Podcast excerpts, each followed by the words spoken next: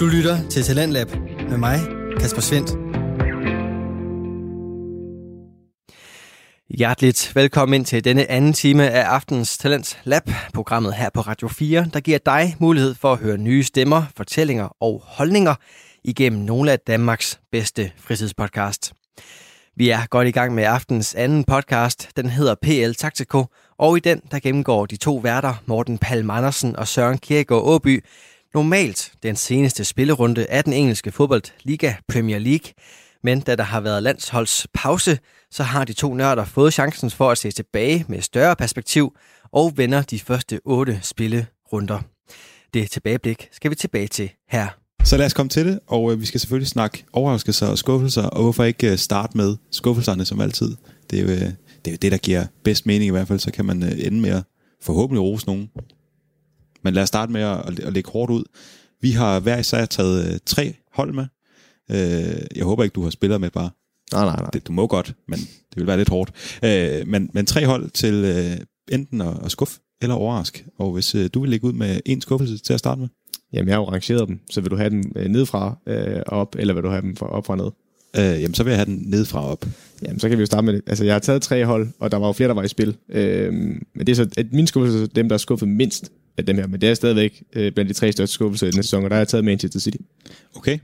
Øh, og det har jeg gjort ud fra perspektiv om, at øh, specielt de kampe, de har tabt, øh, altså, de går ud, så får de en... Altså, man kan jo igen sige, City ligger jo pointmæssigt egentlig godt nok med, hvis vi kigger på tabellen. Altså, de ligger jo øh, på 12 point ned på 10. pladsen, men altså, de har en kamp i hånden, så hvis de vinder den, så er de jo oppe på 5. pladsen på 15 point, og så er de 3 point efter første plads. Det er jo ikke nogen katastrofe efter 8 kampe. Jeg synes, det er mere i forhold til de kampe, man har tabt. Altså, man har tabt 5-2 på hjemmebane til Leicester. Øh, det er den eneste kamp, de egentlig har tabt, men så har de også tabt, eller smidt point nogle underlige steder.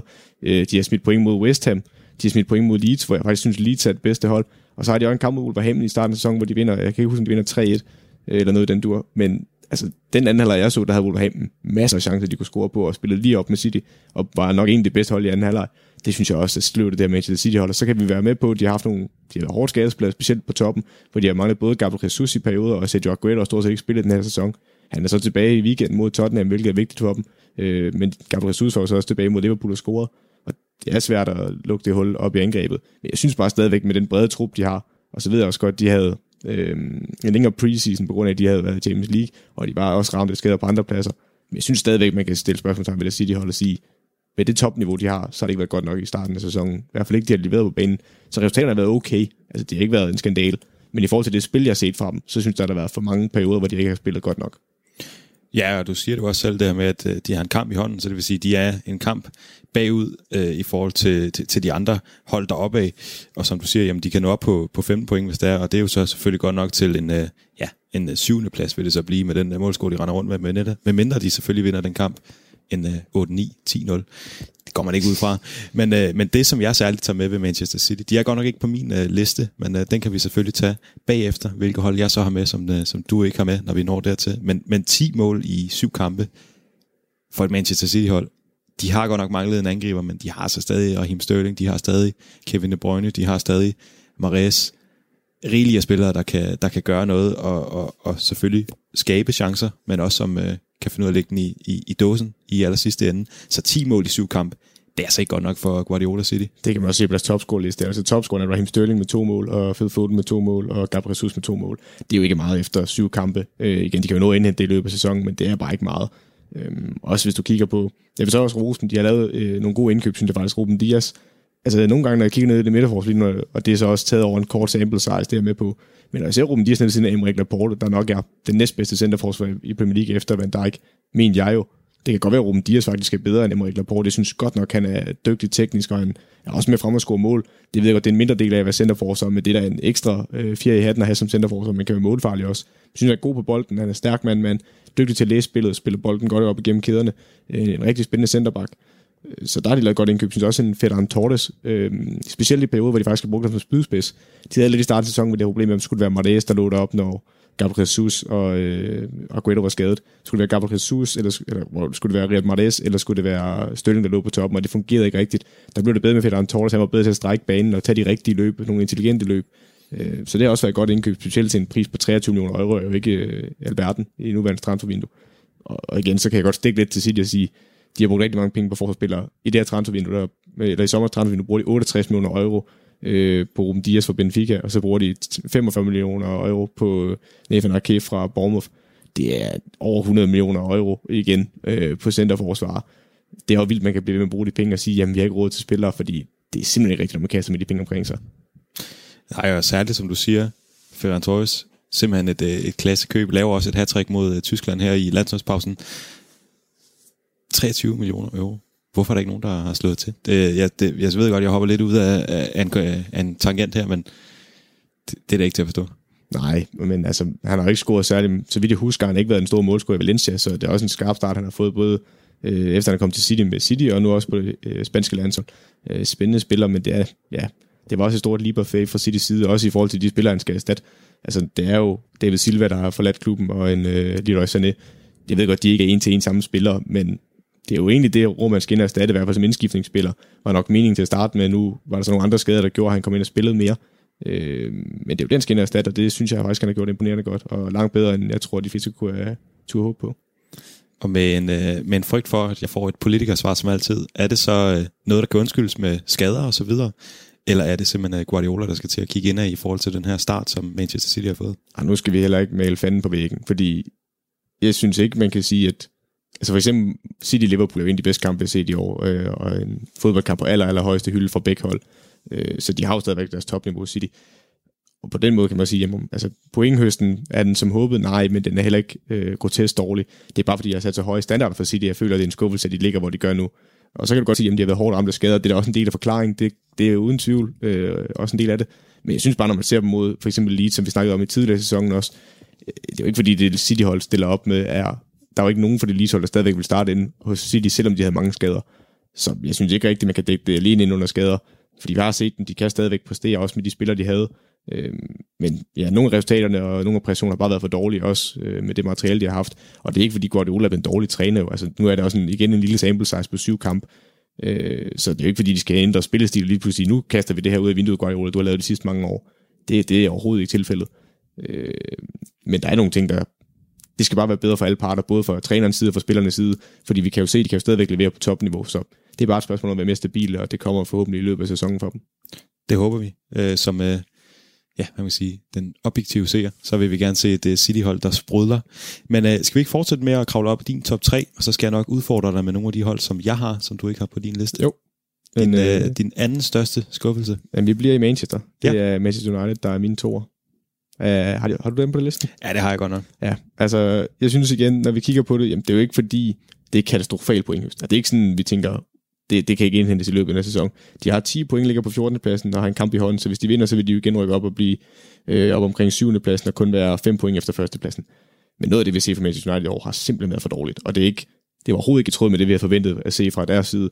Igen, de har også været ramt af, at de øh, nåede langt i Europa, øh, eller de europæiske turneringer, øh, og derfor kom i gang senere med sæsonen, og har en kamp i hånden derfor. Men jeg synes stadigvæk, når vi har set den, det er ikke fordi, det vi så i slutningen af sidste sæson, hvor man tænkte, okay, nu kommer United bullerne og brager ind i den her top 4, og næste, øh, næste sæson var det mere et spørgsmål om, det var ikke et spørgsmål om, de skulle blive i Champions League i top 4, det var mere om, jamen, kan de komme op og slås med Liverpool eller City, eller i hvert fald komme tættere på, og det synes jeg ikke, de er overhovedet. Altså, jeg synes tværtimod, det er et hold, der mangler en rød tråd, og transfervinduet var jo også noget værre råd. Altså, Øh, man henter Cavani som en lappeløsning sidst. Vi ved ikke, om han bliver en succes. Det kan godt være, at han gør det, men som vi også har snakket om tidligere, jamen han var på fri transfer hele sommeren, så hvis han var dit hovedmål, så havde du købt ham tidligere. Og Alex Telles blev også hentet ind til aller, aller sidst, fordi man skulle have en øh, aftale på plads med Porto. Heller ikke optimalt. Øh, og så har man Donny van de Beek, der ikke har spillet næsten, og der kun været en indskiftningsspiller, som var egentlig ham, der skulle være det kreative gnist på midten. Øh, det har været slapt fra øh, et Woodwards side i forhold til rekruttering af spillere. Ja, og så generelt, jamen, de har bare ikke leveret det, jeg forventer af det med United hold, når man ser på deres resultater. Man åbner sæsonen ud med at tabe 3-1 på hjemmebane mod Palace, det er simpelthen ikke godt nok. Så har man snitteren 6-1 mod Tottenham på egen bane, der får man et rødt kort, men inden da var det jo to horrible mål, Tottenham får skåret på dem, eller horrible forsvarsaktioner, øh, der giver dem de mål. Så, øh, så har man 1-0 nederlag hjemme mod Arsenal, og så har man altså også i Champions League, man taber til se her 2-1, og der er også under al kritik. Der har også været lyspunkter, det skal vi huske. De har 3-0 ud, eller røvl, øh, 3-2 ud over Brighton. Vi har stadigvæk set en kategori om, at Brighton måske egentlig burde have fortjent point i den kamp, men slår Paris ud 2-1, kæmpe resultat, og spiller egentlig en rigtig flot kontrakamp. Øh, Leipzig samme. Jamen, altså hvis du giver United de her mulighed for at stille, komme hurtigere i omstillinger af kontrangreb på dig, jamen, så er det jo et af de bedste hold i verden. Det vil jeg stadig holde fast i. Øh, men jeg mangler at se det skridt, som vi altid snakker om med hold, der skal i top 4 fast og vil kæmpe mere om mesterskaber. Du skal kunne bryde hold ned kontinuerligt, der står dybt med et blokforsvar. Kan United det, har de de løsninger i deres spil, og kan jeg se de løbemønstre, det føler jeg ikke, jeg kan. Nej, og det er jo egentlig også min, min anke ved, ved det her United-hold, det er jo, at de har så højt et topniveau. Vi ser dem vinde 5-0 over Leipzig i, i Champions League, og så går de hjem i, øh, i Premier League og taber 6-1 til Tottenham, som aldrig nogensinde burde være, være en mulighed. Og vi ved godt, at Premier League er så stærk en liga, og den er så svær at spille i, og du hver uge bliver, bliver presset på en anden måde, end du gør i for eksempel den, den tyske liga, uden at tage noget fra, fra den.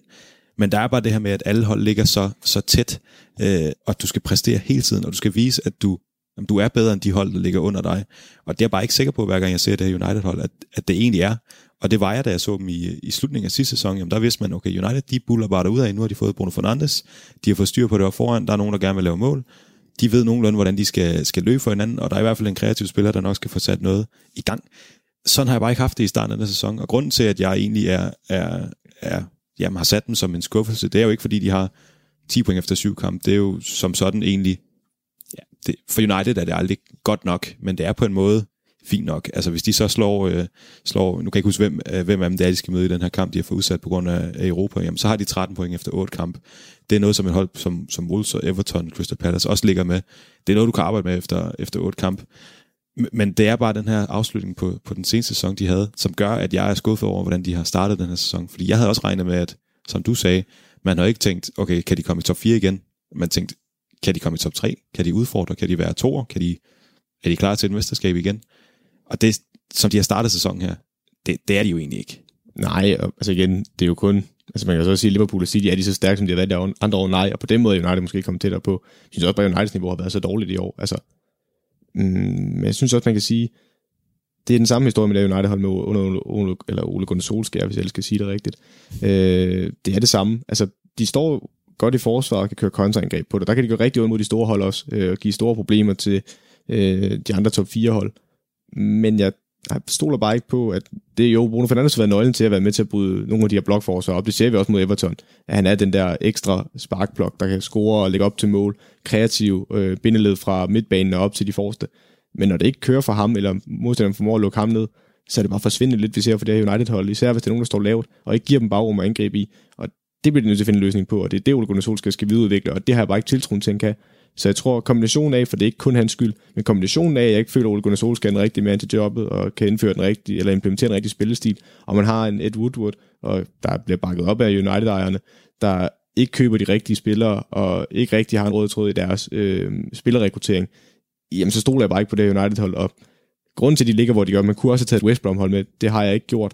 Øh, fordi jeg havde ikke store forventninger til West Brom. Og jeg havde bare større forventninger til Manchester Ikke at det. Selvfølgelig havde jeg større forventninger til Manchester United, end jeg havde til West Brom. Men mere i forhold til, øh, når jeg kigger på et hold, inden sæsonen starter, hvor jeg nogenlunde forventer, at de kommer til at ligge hen, og der havde jeg altså West Bromwich til at rykke ned, og der havde jeg nok Manchester United til at skulle ligge med i top 4, og hvor, længe, eller hvor langt de kunne bokse op af. Og, altså, det er mere et spørgsmål for mig, om de kommer i top 4 i år. Ja, helt klart. Og som, øh, som du nævner her med, med Ole Gunnar, og som du også nævnte med transfervinduet, så havde man måske også regnet med, at, at United de skulle ud og gøre lidt mere. Og vi havde jo godt set dengang, at Ole Gunnar han blev, øh, blev ansat som den her manager, da, da de fyrede Mourinho. Man havde egentlig ikke regnet med, at han skulle, skulle være den, der fortsatte i lang tid. Så laver han et øh, fantastisk comeback ned i Paris, bliver ansat på, øh, på full time, og simpelthen bare skal være manager hele vejen igennem og så forventer jeg på et eller andet tidspunkt, at man, at man finder ud af, okay, han er måske ikke manden alligevel, fordi det var han heller ikke sidste sæson. Han ender med at, øh, at få et rigtig godt køb af Bruno Fernandes, der ændrer det her hold i, øh, i den sidste halvdel, som også bliver nomineret til årets spiller i, i ligaen, på trods af, at han kun har været der et halvt år. Helt vildt imponerende øh, alene af den grund. Men, men det har jo ikke været, været Oles fortjeneste på noget tidspunkt. Ikke som jeg ser det i hvert fald. Og det har ikke været den analyse, der har ligget i, i nogle medier. Og det er ikke det, man hører fra, fra spillerne, at det er Ole Gunnar, der gør det hele, og at han er jamen, hverken fantastisk taktisk eller i omklædningsrummet til at, at give opbakning eller, eller, eller noget lignende. Og så går man ud og har et transfervindue, hvor man, jamen, man skuffer jo. Man forventer, at de skal hente en, en top-klasse angriber. Og så henter de en Cavani, som måske er, er på vej retur igen. Han, han fik jo opsagt sin kontrakt i PSG af en grund, og ja, han laver da et mål. Hvis han ikke havde lavet det, så, så havde det også set rigtig skidt ud at brænde den i hvert fald vi må se, han kan blive en, øh, en, en kæmpe succes, hvis han laver et hat i weekenden, jamen, så tager jeg selvfølgelig hatten af og, og kommer med en kæmpe undskyldning i næste program men det er ikke det, vi går ud og forventer. Så køber man Donny van der Beek. Egentlig et godt køb, men bare en spiller, der ikke er plads til. Det er bare Donny on the bench. Altså han sidder derude kamp efter kamp og får lige et par minutter hister her. Men det er jo ikke, fordi de har gjort hen. De er jo ikke gået ind og, og har ændret det her hold. Og det er også det, man kan sige, man har først set spillere, der bliver hentet til de store klubber, der ikke rigtig passer ind med det samme. De skal bruge tid til at finde spillestilen, fordi det er en kompliceret spillestil. Det er jo ikke det indtryk, jeg sidder med United tænker, Nå, jamen, det er bare fordi, han lige skal vende sig til den måde, de spiller på, fordi det er så komplekst, det de beder ham om. Overhovedet ikke. Øh, altså, man skal også give Ole Gunnar Solskjaer kredit for, at de kom til Champions League sidste år. Men der var jeg så også lige kaste lidt skår i glæden. Altså, det har vi også snakket om i sidste sæson af vores podcast. Det var et utroligt ringe top 4 race, der var sidste år. Altså pointsnittet, nu har jeg ikke tallene foran mig, men pointsnittet for at komme i top 4 sidste år var historisk lavt. Altså inden for de seneste 20 år er det sjældent set, at man skal bruge så få point for at komme i top 4. Og det var blandt andet Leicesters mange skader og nedsmeltning, der gjorde, at Man United så kredit til dem, at de to chancen, øh, den som de, øh, Leicester gav dem ved at tabe så mange point. Men det er altså også et resultat af, at den sidste plads til, til Champions League, år i, Champions League, Champions League sidste år i Premier League var umanerligt billigt til salg. Det var den i den grad. Og øh, ja, helt enig. Jeg har også øh, United på min liste. Så den plads, den forstår jeg. Og hvem har du som din ultimativt største skuffelse? Jamen, der synes jeg ikke, der er nogen konkurrence. Det er Sheffield United. Ja. Øh, når man står efter otte kampe og har 0 sejre, 1 uafgjort og syv nederlag, så kan det godt være, at de har haft et svært kampprogram. Det medgiver jeg, men altså, det er simpelthen ikke godt nok. Man har scoret fire mål i øh, otte kampe og lukket 14 ind. Det, øh, det vidner heller ikke om, øh, om øh, Premier League-overlevelse. Øh, og det, når ens topscorer hedder McGoldrick, jeg ved godt, McGoldrick har scoret to i år, hvilket er banebrydende for ham i Premier League. Jeg synes, han er en dygtig spiller og kan nogle helt andre ting i spillet, men i forhold til at skulle score mål, så er det ikke ham, du skal forlange det af. Øh, ja, og Sheffield United har bare de har lignet skygge, skygge ham selv i forhold til sidste år. Altså sidste år, der kæmpede de jo mere om de europæiske pladser, øhm, og det har de bare ikke været i nærheden af i år. Det, det er ikke fordi, at jeg synes, det bliver stillet meget for enkelt op i medierne med, Nå, om den der øh, tremandsbagkæde, hvor de så sender en, øh, en af de øh, brede centerbacks ud som et overlap. Det er det, der folk, der, eller modstanderholdene har læst. Det er overhovedet ikke tilfældet. Altså, så meget gjorde de det heller ikke sidste år i Premier League. De gjorde det i perioder, men de kunne altså også andre ting.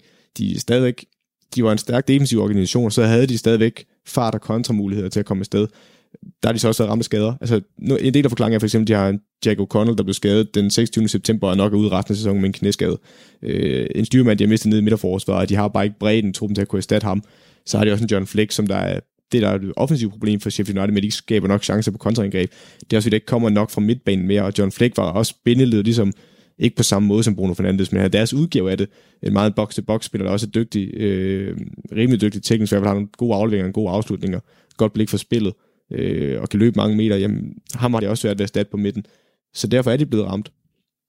Det er de, og som du siger, jamen fire mål i otte kampe, og øh, får kun et enkelt point. Det er en uafgjort mod Fulham, som vi også havde forventet skulle rykke ned øh, inden den her sæson det er jo ikke, det er ikke fordi, det, det, det er decideret prangende. De får nogle, nogle smalle øh, nederlag. Selvfølgelig så bliver de så lige kørt over af Chelsea her senest. Men de får bare det ene nederlag på det andet. Og det er jo fordi, et, de laver ikke nogen mål, og to, så, så har de heller ikke den der solide bagkæde, som de havde i sin sæson, hvor de nærmest ikke lukkede mål ind. Der lavede de heller ikke særlig mange, og som du siger med Goldrick, jamen han er jo ikke den der angriber, der, der laver det ene mål på samme. Han laver to i den sæson. Det er flot af ham. øh, ovenikøbet samme kamp, hvis ikke jeg husker ja, helt galt. Ja målmaskine simpelthen. Men, øh, men ja, altså, det er også bare en flot sæson, de havde sidste år. Og hvis, hvis nu de havde haft den her sæsonstart sidste år, jamen havde, havde vi været lige så skuffet så? Du sidder og ryster på det. Nej, ikke i forhold til det spillermateriale, de havde. Altså, i forhold til det spillermateriale, de havde sidste år, så synes jeg ikke, man kan sidde og sige, at det vil være overraskende. Jeg tror med i forhold til den spil, de viste ned i Championship sidste år, så hvis folk, der kendte Championship rigtig meget, vil nok sige, okay, det var nok lidt overraskende, at de ikke var bedre. Øh, men i forhold til det, altså mange af dem er jo kommet med hele vejen fra League One og op igennem Championshipen, eller en del af dem i hvert fald. Øh, og så har de hævet deres niveau til at kunne spille Premier League, også super imponerende. Men vi kan jo bare se lidt nu, at der mangler noget fart op foran. Det er også derfor, de henter Rian Brewster ind for Liverpool for 26 millioner euro. Han er også en ung spiller og har ikke rigtig spillet så meget Premier League, så det er også meget for langt at ham, man lige pludselig kan gå ind. Det er jo noget helt andet, da han blev altså da den første kontakt mellem Liverpool og Sheffield United opstod, der var det ikke fordi, man tænkte Sheffield United i nedrykningsfar i år med den præstation, de havde sidste år. Og så min år, jamen, Ryan Bruce er ung spiller, kan komme ind på det midterhold, lige vende sig til Premier League, og så kan han komme ind og slå igennem. Det er noget helt andet at skulle være med i en nedrykningskamp, og det er Sheffield United lige nu, fordi der er godt nok kun spillet otte kampe, men når man, altså når man er så langt ned med et point allerede, der er der ikke rigtig mange historiske øh, set her hold, der er kommet væk dernede fra. Og det ser ud som, der er, der er lang vej igen. Vi havde selvfølgelig også nogle, øh, nogle hold, der startede skidt ud sidste år, men det, det, det er svært det her. Et enkelt point. Det, de har også haft nogle, nogle svære kampe. De møder Arsenal, så møder de selvfølgelig, øh, nu er det de fem seneste, møder de Fulham, hvor de får et enkelt point, så møder de Liverpool, så møder de Manchester City, og så møder de øh, Chelsea i den seneste, hvor de så får en snitter på, øh, på 4-1. Du lytter til Radio 4. Du lytter til programmet Talents Lab, hvor jeg i aften kan præsentere dig for to afsnit fra Danske Fritidspodcast. Her som aftens anden podcast er det med Morten Palm Andersen og Søren Kierkegaard Åby, der gennemgår den første del af Premier League-sæsonens overraskelser, skuffelser og alt det, der er imellem. Det afsnit vender vi tilbage til her. To øh, hold var vi enige i, Manchester United og Sheffield United. Kan du gætte, hvad mit sidste hold er? Er Burnley? Nej, det er, det er selvfølgelig Arsenal. Nu synes jeg, du er hård. Ej, jeg er så skuffet. Jeg er så skuffet, men det er man jo år efter år, så lad os ikke snakke mere om det, medmindre du har et eller andet at, at sige til det. Nej, jo, ordene kan jeg godt lige sige hurtigt med Arsenal. Altså, Ni mål i otte kamp. Tag jer sammen. Aubameyang. to mål. Nej. altså Nej. så lad den ligge der. Tak. Øh, ni mål i otte kamp. Kom on. Nå, øh, de største overraskelser, hvis du har Arsenal med der, så bliver jeg meget imponeret. Men, øh, men skal vi ikke gøre det samme? Jeg har også øh, tre hold. Så har jeg en bobler, fordi ja. jeg tænkte, at vi nok ikke var, var enige. Men når vi gør det på den her måde, så lad os bare starte med din, hvad det vil så vil være det tredje mest Ja. overraskende hold i den her sæson. Og, og den her plads, den var meget tæt også med en boble, jeg ellers havde. Øh, men jeg har valgt Southampton. Øh, jeg synes, Southampton, især i starten af sæsonen, altså man har før, der var også resultatet sidste år, hvor de fik en ordentlig snitter af Leicester. Øh, var det 9-0 eller sådan noget, de tabte? Jo, jeg tror 9-1, tror jeg, 9-1. men, øh, men, men man glemmer ja. den ikke i hvert fald. Nej. Øh, de har også, i starten af den sæson, havde de også nogle resultater om tænkt, for pokker. Altså, de har øh, første kamp, hvor de taber 1-0 ude mod Crystal Palace, og så har de, hvor de taber 5-2 hjemme mod Tottenham. Men derfra der har de vist god form, Southampton, og også, øh, altså, også scoret mange mål. Altså, det, de, har scoret, de har scoret 16 mål øh, på otte kampe, hvilket er rigtig imponerende. De har for otte kampe har de fem sejre, en uafgjort og nederlag, og ligger op i den gode ende. Øh, det var der ikke mange, der regnede med med det her Southampton-hold. Øh, de har nogle rigtig gode resultater. De har øh, 3-3 ude mod Chelsea, hvor de laver et enormt øh, spektakulært comeback. Vinder 2-0 hjemme over Everton, der godt nok var hårdt skadespladet og får et rødt kort, men de vinder. Vinder 4-3 ud over Aston Villa, og den burde de egentlig have vundet meget mere komfortabelt. De vinder, de får en 4-0, hvor Aston Villa, eller hvor Aston Villa kæmper sig tilbage, men aldrig rigtig bliver tæt på, at de kommer op og udligner, selvom den ender 4-3. Øh, ja, de ligger der, hvor de gør øh, Southampton på min overraskelse, fordi øh, jamen, jeg synes ikke, der er nogen andre, der er imponeret i så tæt et felt, ud over Southampton. Øh, så er der selvfølgelig to hold, der bare klart over dem, synes jeg. Øh, ellers ville jeg måske have taget Tottenham med i stedet, men det altså her Southampton-hold, mm, Dan Ings scorede fem mål, to assist, øh, er også snart forhåbentlig har de ham tilbage i midt december, snakker de om til et travlt juleprogram, eller i hvert fald et travlt juleprogram. Øh, han er også savnet, men der er også en spiller som Che Adams, der har scoret tre mål, lagt op til to, øh, eller lagt op øh, med to assist også. Øh, hvis han begynder at få slutprodukt på, fordi han har rigtig mange gode ting, han kan drible, han er hurtig, har god timing i sin løb også, synes jeg. Øh, og han er en ung spiller, der lige skulle vente sig til Premier League sidste år, hvor man var lidt skuffet over, at han ikke havde mere slutprodukt på. Men hvis han kan begynde at få det, så er han også en utrolig spændende spiller. Så har de en James Ward-Prowse, der har scoret nogle flotte dødboldsmål i år. Og vigtigst af alt for deres Southampton-hold, synes jeg egentlig, er der er måske to ting. Den ene er, at de har fået deres midtbane til at fungere uden en Pierre Emil Højbjerg, der har gjort det rigtig godt i Tottenham. Men at de får den til at fungere den her i deres 4-4-2-formation, eller 4-2-4, hvis du vil kalde den det, når de angriber. At de har fået den her to midtbane til at fungere. Øhm, både Armstrong, der nogle gange spiller derinde sammen med James Ward-Prowse, eller Oriol Romeo, det er også imponerende. Og så synes jeg også, den anden ting, jeg skulle til at sige, deres centerforsvar. At de har fundet ud af, at det er Jannik Vestergaard og Bednarlik, der er deres bedste centerforsvar. Øh, de havde en svær kamp mod Chelsea, men udover det, så synes jeg, at de har været et solidt makkerpar. Øh, og det har de også haft brug for, for sidste sæson, der skiftede de rundt i det centerforsvar hele tiden. Jamen, der er, jeg, der er jeg simpelthen enig. Jeg havde dem som bobler egentlig, og når jeg tænker over det, og når jeg hører dig sige alle de her ting, så giver det jo ikke mening, at de ikke bare er på, øh, på min liste, fordi som jeg også har skrevet, Southampton giver sig selv. Jeg havde store problemer sidste år, inden de fik styr på særne, og sikkert overlevede sig sammen et pænt stykke, altså et, et pænt stykke før de andre. 16 point i 8 kamp, taler for sig selv. Fine sejre over Everton og Villa, der ellers også har haft nogle, øh, nogle pæne sæsoner. Og så grunden til, at jeg kun har haft dem som bobler, det er, at jeg så skriver til sidst, dog ikke det sværeste kampprogram, Ja. så derfor kun en bobler. Det- Men alligevel, når man tænker over det Southampton, et Southampton-hold, som vi snakker om, top 9-1 i uh, sidste sæson, som i det hele taget havde en svær sæson, hvor de lå og, og rodet rundt ned i, i bunden længe. Jamen at ligge fire efter otte kampe, have et, øh, et pointsnit på to, have scoret 16 mål, det er jo, det er jo bare en overraskelse. Ja, det er igen en lille sample size. Skal vi altså også huske, når vi snakker om de her ting, der er stadigvæk rigtig langt tilbage. Der er 30 kampe for de fleste hold, og for nogle 31 kamp. Så det er et lille, lille sample size, vi kigger på, når vi snakker om de her hold. Og der kan nå ændre sig rigtig mange ting, og vi kan se dumme ud om 10 runder. Det, det gør vi nok jo. Ja, men, men jeg vil sige med det her Southampton hold, du har fuldstændig ret i, at det er ikke det sværeste kampprogram, de har haft. Øhm, de er egentlig kun, af de store hold, har de egentlig kun mødt Tottenham, øh, og så Everton øh, og Chelsea. i deres kampprogram. Men jeg vil så også sige, det der imponerer mig ved Southampton, fordi jeg har ikke været i tvivl om, også i forhold til sidste sæson, at de kan gøre ondt på de store hold, når de står lavt og kan køre de her kontraangreb. Når de står i en solid 4-4-2 og angriber. Det, der har været problemet med Southampton de seneste par sæsoner, og også resultatet mod Crystal Palace taler sit spor om i deres første kamp i sæsonen, at de har sat at bryde holdet ned, fordi de er dygtigt kontrahold, dygtigt preshold, men hvis modstanderen tager den del væk af spillet og spiller mere direkte, og ikke giver dem muligheden for at vinde bolden højt i pres, øh, og ikke giver dem bagrum at angribe i, lidt ligesom vi snakker med Manchester United, så er Southampton også et udpræget kontrahold. Øh, og der synes jeg bare, at de har alligevel fået nogle resultater mod nogle hold, hvor man siger, at Aston Villa er et rigtig dygtigt kontrahold. Jamen, den går de ud og slår. Øh, et hold, der er vant til at stå lavt. De går ud og slår øh, Burnley, der er et godt hold, der er vant til at stå lavt. West Brom, der også står lavt. De går ud og slår Newcastle, der er nogle eksperter i at stå lavt. Så på den måde synes jeg, det virker som om, de har udviklet deres spil. Og så har de jo fået Jannik Vestergaard til at fungere, og ovenikøbet til at lave mål. Ja, det er også vigtigt. Øh, han har scoret nogle to fede mål. Og igen, at, de, at City har udviklet sig meget, er måske lige en markant nok udmelding fra min side. Men jeg synes alligevel, det viser, om de har taget nogle skridt i den rigtige retning, at de er gået og få de her resultater. Godt nok en lille sample size, som vi snakker om, men at de har gjort det i de her kampe, det skal man også rose. Helt klart. Og hvis vi skal gå et uh, skridt op, din uh, anden mest overraskende hold, der det lød helt åndssvagt. nummer to på din liste over overraskelser. Den der har jeg Leicester City. Okay, ja. Øh, jeg synes, det er svært at argumentere for, at de ikke skal være på den her liste. De ligger øh, nummer et, ikke? De ligger nummer et lige præcis i en tæt række, skal det lige siges, men de ligger nummer et. De har haft, hvis vi tager alt det dårlige, som der er grund til, at de måske ikke skulle være her, det er, at de har tabt på hjemmebane 3-0 til West Ham, og de har tabt 1-0 på hjemmebane til Aston Villa lige rap. Men derfor var der synes jeg ikke, man kan argumentere for, at de ikke er en overraskelse. Og det er ikke fordi, jeg ikke regnede med, at Leicester ville være gode. De sluttede bare rigtig dårligt sidste år, og man havde lidt spørgsmålstegnet om, jamen er de en top 4-kandidat i år? Øh, med nogle af de andre hold, der måske øh, virkede stærkere, for eksempel Manchester United, der var på vej i den rigtige retning, men havde Arsenal, der var på vej i den rigtige retning, Chelsea har oprustet stort i år, du har stadigvæk Liverpool og City, så var Leicester kommet længere væk, men det synes jeg overhovedet ikke, de er. Altså igen, øh, få kampe, vi kigger på, men de har haft nogle enormt spændende, eller enormt gode resultater. 3-0 ud over West Brom, kan man sige, jamen West Brom skal de slå, men stadigvæk øh, komfortabelt i den første kamp, hvor man tit kan have lidt, øh, ja, man lige skal slå lidt rust af, og skal lige tilbage i sin rytme. Så har man en 5-2 sejr ud over Manchester City, der godt nok var skadespladet, men altså man scorer fem mål på udebane mod Manchester City, og Etihad Stadium er et utroligt svært stadion at vinde på, når City er så godt et fodboldhold. Så man vinder det ud med tre mål og scorer fem imponerende.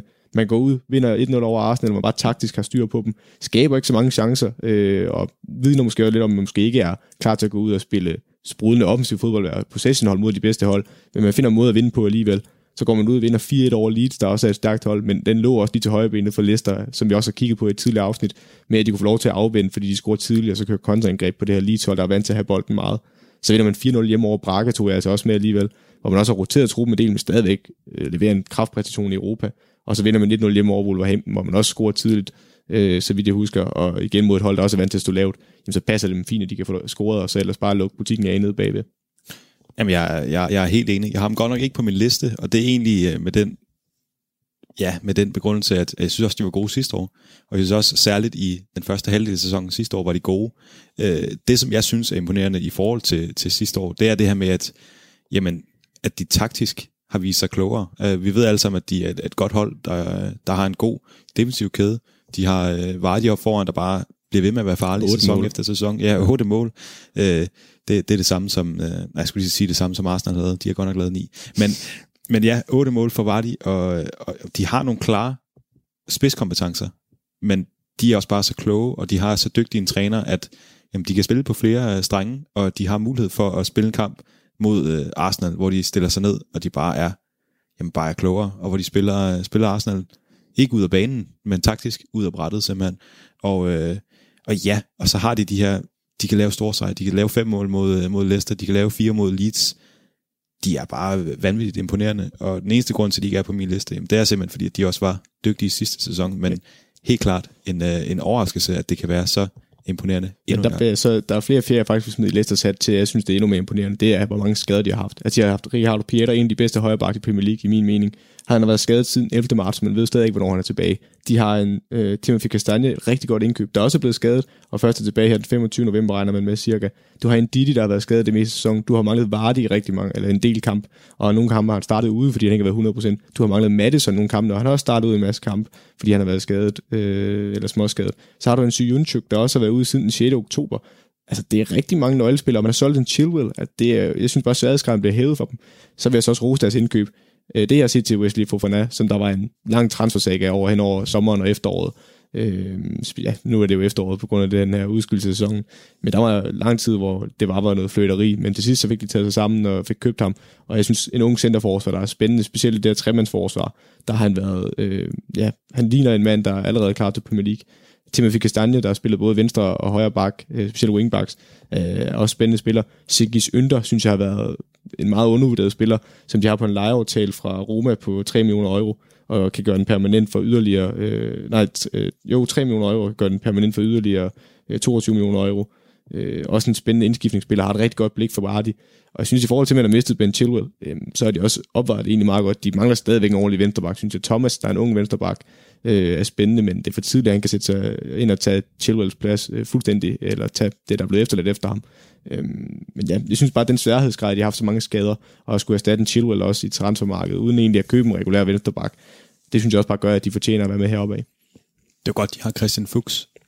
Ja, man spiller jo faktisk ikke så meget wingback. Han spiller jo med deres trebakkskæde, øh, som egentlig tre centrale. Men ja, øh, det har jo været en James Justin, der har spillet derude som en meget, meget højrebenet venstre wingback. Ja, man har five star weak foot, det er helt sikkert. Men ja, som du siger, med, med skaden og så videre, det gør det kun endnu mere imponerende. Og øh, nu har du nævnt øh, to, der ikke er på min liste. Øh, eller jo, ja, den ene er bobler.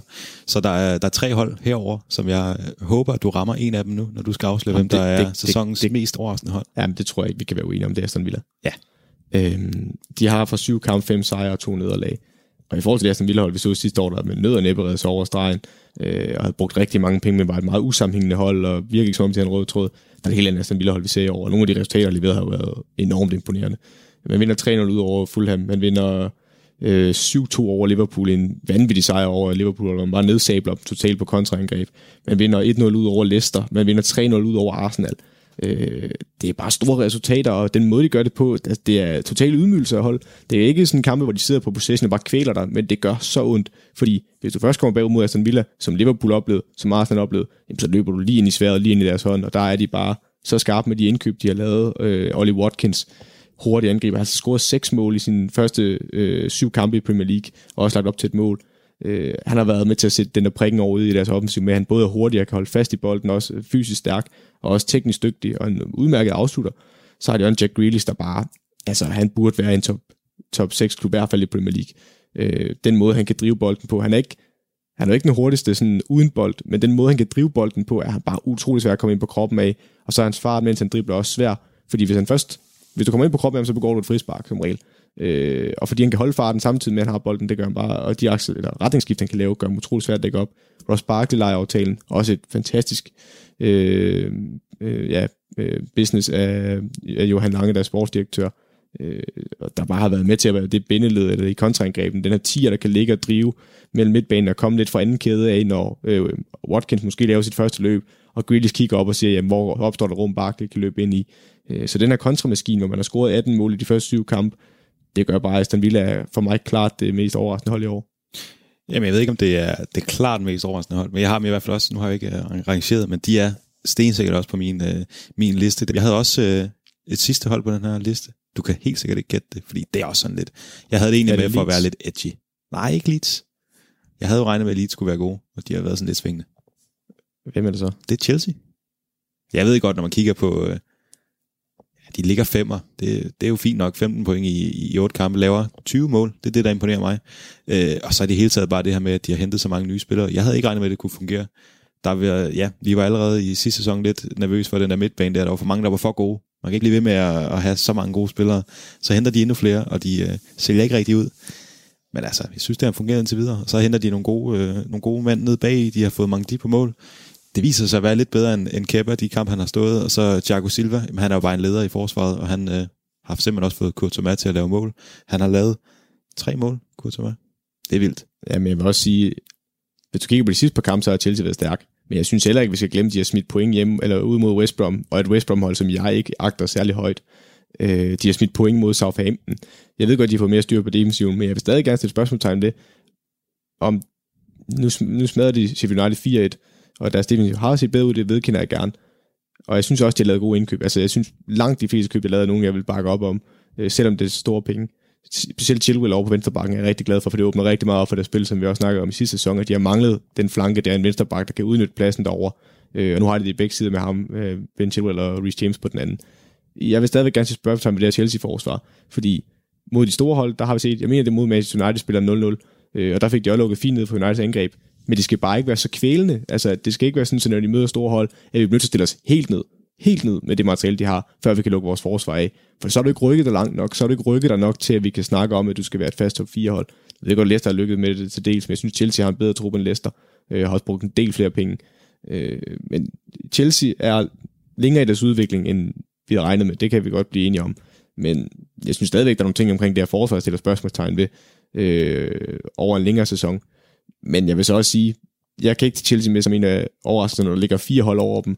Øh, der har jeg taget to af dem med Southampton og Leicester, og Aston Villa, jamen et hold, der lå og kæmpede, over, eller kæmpede om at overleve sidste år, jamen de ligger jo faktisk af point med Chelsea og har, har en kamp i hånden. Så for min konto, der ligger lidt Chelsea og Tottenham nok lige udenfor.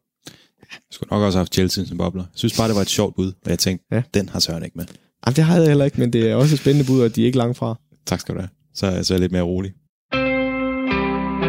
Du lytter til Talentlab med mig, Kasper Svendt. Vi er i gang med aftens anden fritidspodcast her i Talent Lab, programmet her på Radio 4, som giver dig muligheden for at høre nye stemmer, fortællinger og holdninger. Vi skal tilbage til aftens episode fra PL Taktiko med Morten Palm Andersen og Søren Kierkegaard Åby, der taler omkring de forløbige overraskelser og skuffelser i Premier League. Men nu er det blevet tid til, at der skal quizzes. Og lad os bare øh, komme i gang. Jeg kan nævne de fire kategorier. Det er øh, første kategori, passet er ikke engelsk. Kategori 2, passet er engelsk. Så jeg går ud fra, at det er hvem er jeg spørgsmål. Man ved aldrig. Øh, så tredje kategori er nedtur på nedtur på nedtur. Og det fjerde kategori, det er Odense Foxes til sommer. Og jeg ved ikke helt, hvad den... Øh, hvad den det er jo det, altså ja, det kan det, det, det, er jo, det er jo din klub jo. Det er jo det, jeg både sidder i bestyrelsen og spiller. Ja, Anfører. Ja, det siger du, det er jo ikke mig, der bragte det på banen, men øh, ja, det er jeg også. Så det, det, det er jo det hold, du valgte at, øh, at droppe vores journalisthold for. Ja, det vil jeg jo sige, at jeg havde udtrykt mig klart og tydeligt inden coronaen kom, at jeg havde en lejeaftale med Juventus journalistikholdet indtil Odense Foxes startede sæsonen, fordi jeg sad i bestyrelsen. Ah, den, altså, den har jeg ikke Det har jeg ikke hørt. Men, det, som jeg oplever, det er, at du lige pludselig smutter, fordi at du får at vide, at du kan være anfører og bestyrelsesmedlem. og det er fair nok. Ja, det er en dejlig kontrakt, man fik skrevet der. Ja, præcis. Men øh, altså, der vil jeg jo overveje, hvis, øh, hvis jeg antager, at det er mig, der vælger først, så kan jeg jo kaste dig voldsomt under bussen, og så se, om du kan tage den uden til Foxes der jo. Ja, men tror du ikke, at det er til Foxes til sommer?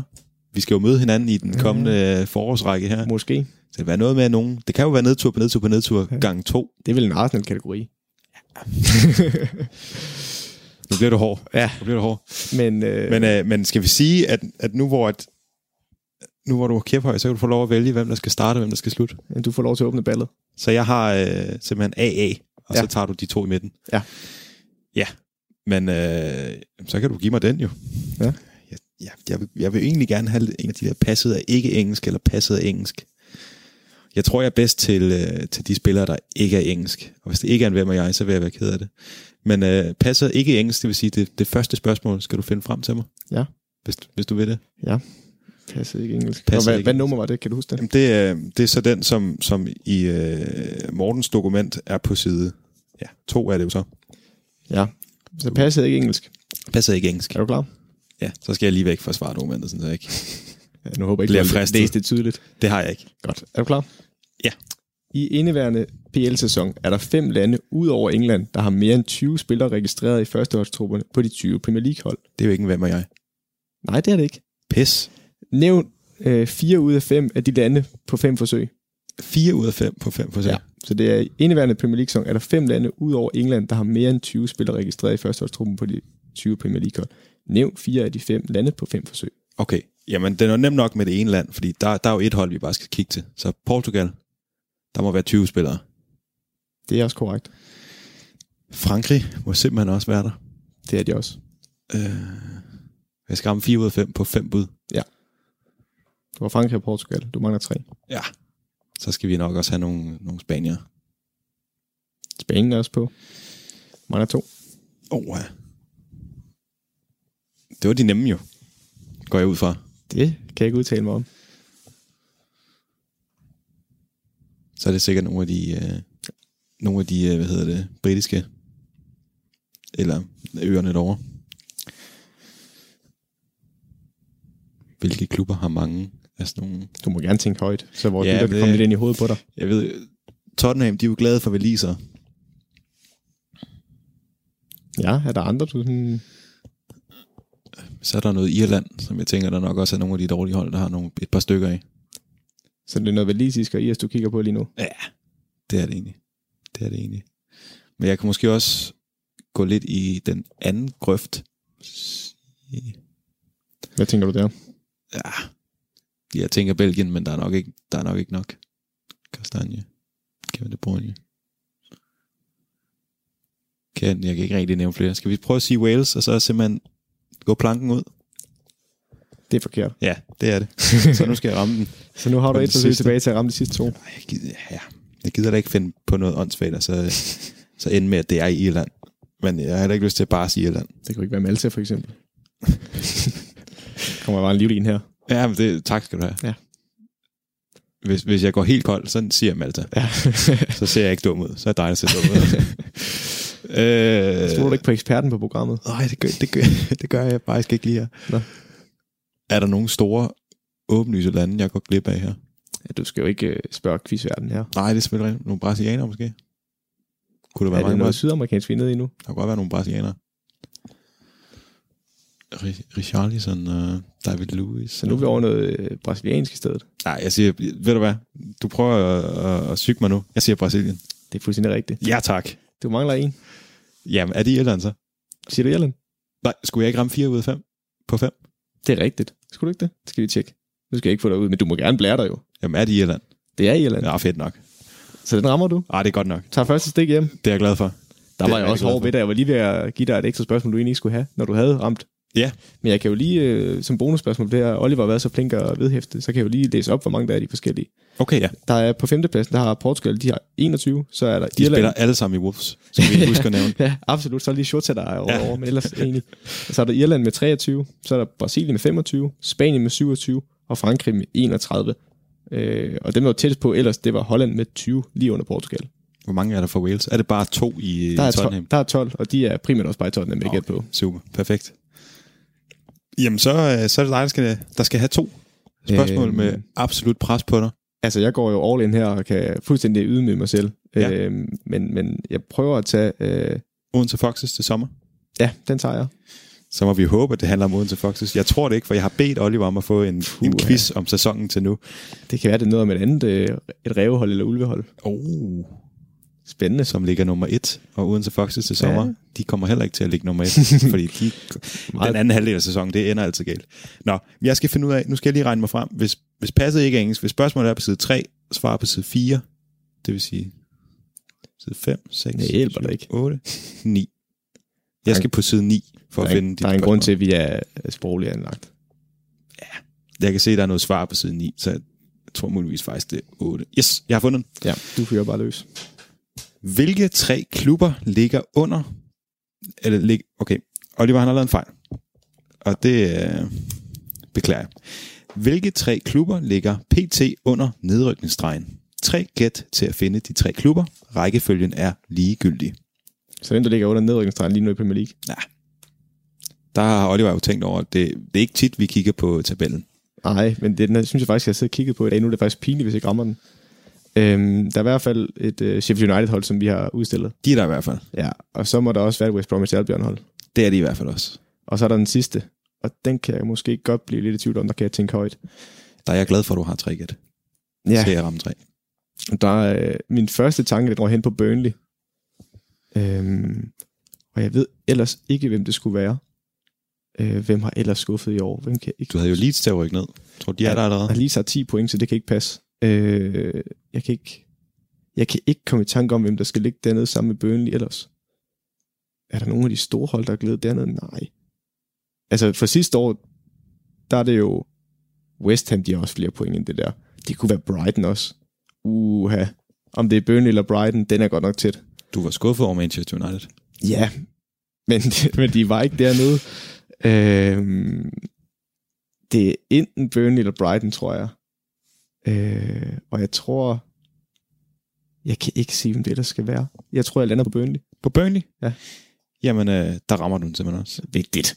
Sheffield, Burnley, West Brom, og så ligger Fulham lige Men det er, jo, det er jo klart, Joachim, eller Joachim, skulle jeg sige forkert. Øh, Oliver, han vælger jo klart øh, den her kategori til mig, fordi han ved, at jeg specialiserer mig nedrykningsholdene. Præcis, og at du kommer til at spille på et i foråret. Det er meget trash talk for din side af lige nu, synes jeg. Det, er- det er voldsomt. Jeg glæder mig allerede til at spille over for dig. det gør jeg. Jeg kan bare komme ned i min lomme igen. Nu. Jeg er glad for, at du gør til træningerne nu. Jeg får lov at lave mål. Nå, så står den øh, 1-1, og du kan så sætte maksimalt pres på mig, eller så kan du øh, gøre, ja, du kan egentlig bare sætte maksimalt pres under hvad? Hvorfor taler jeg som Paul Hansen nu? det ved jeg ikke. Maksimalt pres på mig, uanset hvad. Fordi enten så skal jeg svare rigtigt for at udligne, og vi kan få et bonusspørgsmål, eller også så skal jeg svare rigtigt for at simpelthen at vinde. Ja. Og hvad er mine to øh, kategorier? Der er passet er engelsk, eller nedtur på nedtur på nedtur. Jamen, øh, jeg tager passet engelser. Passet engelsk. Det vil sige, at jeg skal på side, Åh oh, nej, det er garanteret sådan en, øh, hvem er jeg spiller. Øh, Den er her dårlig til. jeg skal på side 4 for at finde det her spørgsmål. Nej, nej, nej, nej. Det, Hvis du har taget min, hvem er jeg, så bliver jeg ked af det. det, det bliver jeg også. det, please sig det igen, hvem er jeg? Okay, spørgsmål til passet engelsk. Hvor mange af de 20 nuværende PL-trænere har engelsk pas? Ej, den er presset. Der står ikke noget om, om der er en marken, så det går jeg ikke ud fra dig. Skal jeg ramme alle, der har engelsk pas? Ja. Uden, hvor mange, svar, hvor mange svareforsøg har jeg? Jeg går ud fra dig et. Så det vil sige, at jeg må ikke svare forkert på nogen som helst. Nej. Puh, Hvorfor skulle du også ja. det? Det er da lige til. Hold op, mand. Oliver, den var ikke så god til gengæld. Ja, der, der klager vi. Ja, det klager jeg. Ja, vi kan jo starte med den, der er sikker på. Frank Lampard. Ja, du behøver ikke komme med navne. Det er bare et, Skal jeg bare... Det er bare et tal. Okay, så det er tal. Men Frank Ja, Lampard, Frank Lampard, Lampard, han er, ja, han er den, engelsk. kan, den kan jeg godt. Øhm, men så begynder jeg at blive i tvivl herfra, for der er rigtig mange af de der, hvor det er, om det er skotsk, om det er irsk, eller det er walisisk. Øhm, åh, sådan en som David Moyes, han er skotte, tror jeg, så han er ikke. Øh, og, og så sådan en som Roy Hodgson. Ja, Roy Hodgson må også være engelsk. Ja, Roy Hodgson, så er det to. Jeg sidder hele tiden og prøver at blive bekræftet i, men du kan ikke bekræfte noget som helst her. Øh, jeg, jeg tror, vi er nødt til at tage dem sådan slavisk ned igennem rækken nu. Der er i hvert fald to, dem vil jeg gerne give dig. Ja, jeg vil i hvert fald sige, hvis vi tager det op fra ned, så Leicester er ikke, fordi Ren Rodgers, det, det, er en, det er snyder. Det, han, er, han er nordisk, tror jeg. Øhm, hvem ligger så? Nu skal jeg lige huske, hvad der ligger til Tottenham, Mourinho, nej. Øh, så er der jo så et hold som, er det Liverpool, der ligger træer, det er heller ikke. Øhm, så er der fjerdepladsen, det er Southampton, det er Ralf Hasenhøsel, det går heller ikke. Så er der Chelsea femeren, det er så Lampard. Og hvem kommer så længere ned af? Øh, nu skal jeg lige huske. Roy Hodgson, Frank Lampard. Så mangler vi i Sheffield United Chris Wilder, men er han englænder? Det må han næsten være, det tre. Øh, så er der næst sidst, det er West Bromwich Albion, det er Slaven Bilic, han er ikke englænder. Så er der øh, 18. pladsen, det var så Burnley, det er Sean Dyke, tror jeg er irsk. Så er der på 17. pladsen, det er Brighton, det må være Graham Potter. Øh, det er så fire, fire må det være. Øh, så er der sådan en som Dean Smith. Åh, er han englænder? Er han englænder? Ja, det må han næsten være. Det er fem, tror jeg på. Nu kan det godt være, at han der er talt forkert. Øhm, så er der David Moyes i West Ham er ikke. Så er der øh, Bielsa i Leeds. Han er heller ikke. Nej, det er, han, det er han godt nok ikke. Det er han godt nok ikke, nej. Øhm, Wolverhampton, det er Nuno Espirito Santo, han er portugiser. Så jeg bare blærer mig, bare fyre løs. Det, det er klasse. Men nej, fordi nu snubler jeg jo, for der er rigtig mange hold der i midterfeltet, jeg ikke rigtig kan huske. Og det, det er jo beklageligt som en vært på en Premier League podcast. Det er ret beklageligt. Det skal du ikke tænke på. Øhm, nej, det Jeg skal synes, nemlig. det er så fint. Så er der jo en... Åh, hvad er det nu, han hedder? Ham, der er i uh, Newcastle. Han langgammer fuldstændig. Uh, han hedder Steve Bruce, men er han englænder? Eller er han skotte? Eller ir? Åh, den er træls. Åh, den er træls. Øhm, Det er et dagligt spørgsmål. ja, jeg må hellere begynde at sjuse mig frem til et svar. Altså, der er Frank Lampard, så var der øh, Roy Hodgson, så var der Graham Potter, så var der øh, Chris Wilder, tror jeg også. Det er fire. Øh, og så tror jeg, at Steve Bruce kan jeg bare ikke finde ud af, om han er skotte. Jeg tror, Steve Bruce er. Øh, det tror jeg, er den jeg kommer til at falde på. Jeg kan ikke huske, om Steve Bruce han er englænder. Så jeg lander på fem lige nu, men jeg kan ikke huske de sidste hold. Der er nogle hold, jeg har glemt. Og det er mere om, de har en eller anden engelsk træner, jeg har fuldstændig har skudt ved siden af på. Øhm, Manchester United har Ole Gunnar Solskjaer, City har Guardiola. Og så kan jeg ikke huske flere. Jeg, jeg tror... Skal man bare runde op og sige, at jeg lander på 6, for der er en, jeg har glemt? Nej, jeg, jeg holder fast og siger 5. Du siger 5? Ja. Det er 8. What?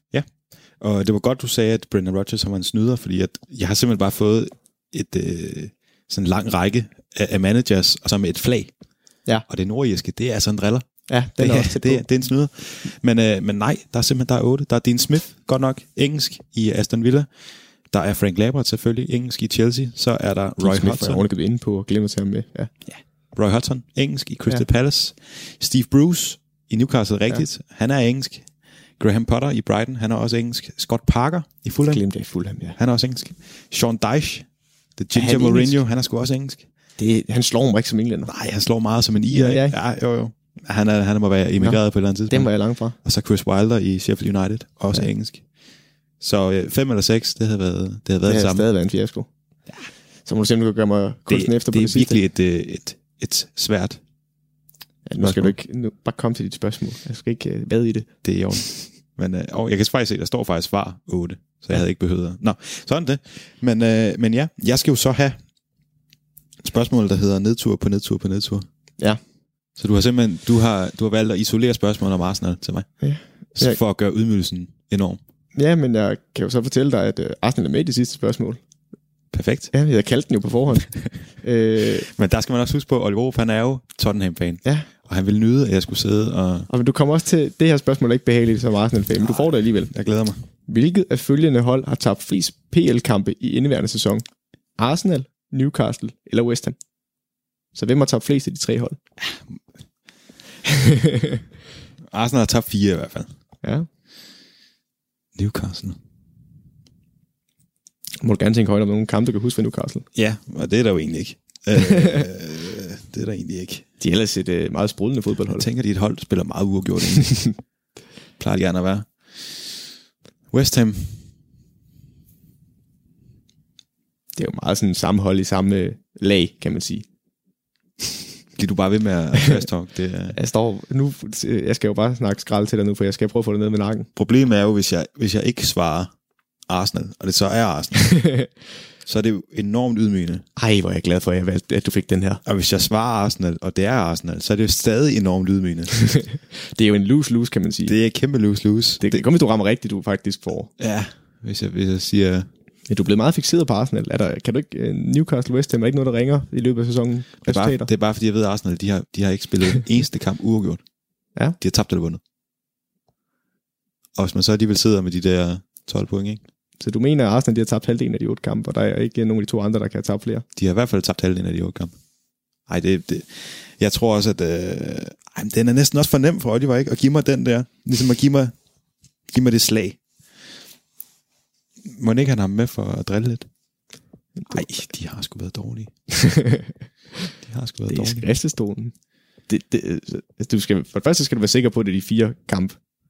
Jeg har ikke set svaret endnu, men... Jamen, det er jeg, jeg er sikker Så på, er sikker på fire? de har så, tabt fire så, kampe. så, du simpelthen mener, at Newcastle eller West Ham har tabt flere end fire kampe? Jamen, det mener jeg ikke, de har. Men har de, kun, de kan heller ikke kun have tabt tre. Jo, det kan de godt. Hvis vi siger Newcastle, de har spillet tre uafgjort, for eksempel. Ja. Så har de tabt tre. Så er der jo to sejre tilbage. Det giver jo ni point. Ja. Så ligger man jo stadig under. De kan stadig ligge under Arsenal, selvom de har spillet... Altså, Ja. Du ved, hvad jeg siger, Arsenal, de har tabt flest kampe. du siger Arsenal. Og så tager jeg nederlaget. Det er Arsenal. Ja, jeg vidste. Arsenal har vundet, eller tabt fire, og Newcastle og West Ham har kun tabt tre. Ah, men altså. Tak, tak til Oliver for at lave en fremragende quiz. Ja. Det, det er jo ikke engang fedt at vinde nu. Radio 4 taler med Danmark. Som Arsenal-fan, så var denne slutning på PL Tacticos afsnit ret hård at høre, især efter søndagens ret kedelige og uinspirerede præstation. Jeg er derfor helt i båd med Morten Palm Andersen, som udgør den ene halvdel af fodboldpodcasten PL Taktiko. Den har han med Søren Kierkegaard Åby, og her der fik du deres lidt specielle afsnit, hvor de kiggede tilbage på Premier League-sæsonens største overraskelser, skuffelser og altså fik quizzet lidt. Du kan følge med i de to nørders gennemgange af alle spillerunder i Premier League inde på diverse podcast-platforme, og derinde der kan du også finde den første fritidspodcast, som jeg havde fornøjelsen af at præsentere i aften. Den hedder Tabuland og har Lisa Lærke Iversen som vært. Mit navn er Kasper Svendt, og jeg skal huske dig på, at du som altid kan finde flere udsendelser af Talents Lab inde på radio4.dk eller i vores Radio 4-app. Nu er det blevet tid til det bedste natteprogram, som selvfølgelig er nattevagten her på Radio 4. God fornøjelse og på genlyt.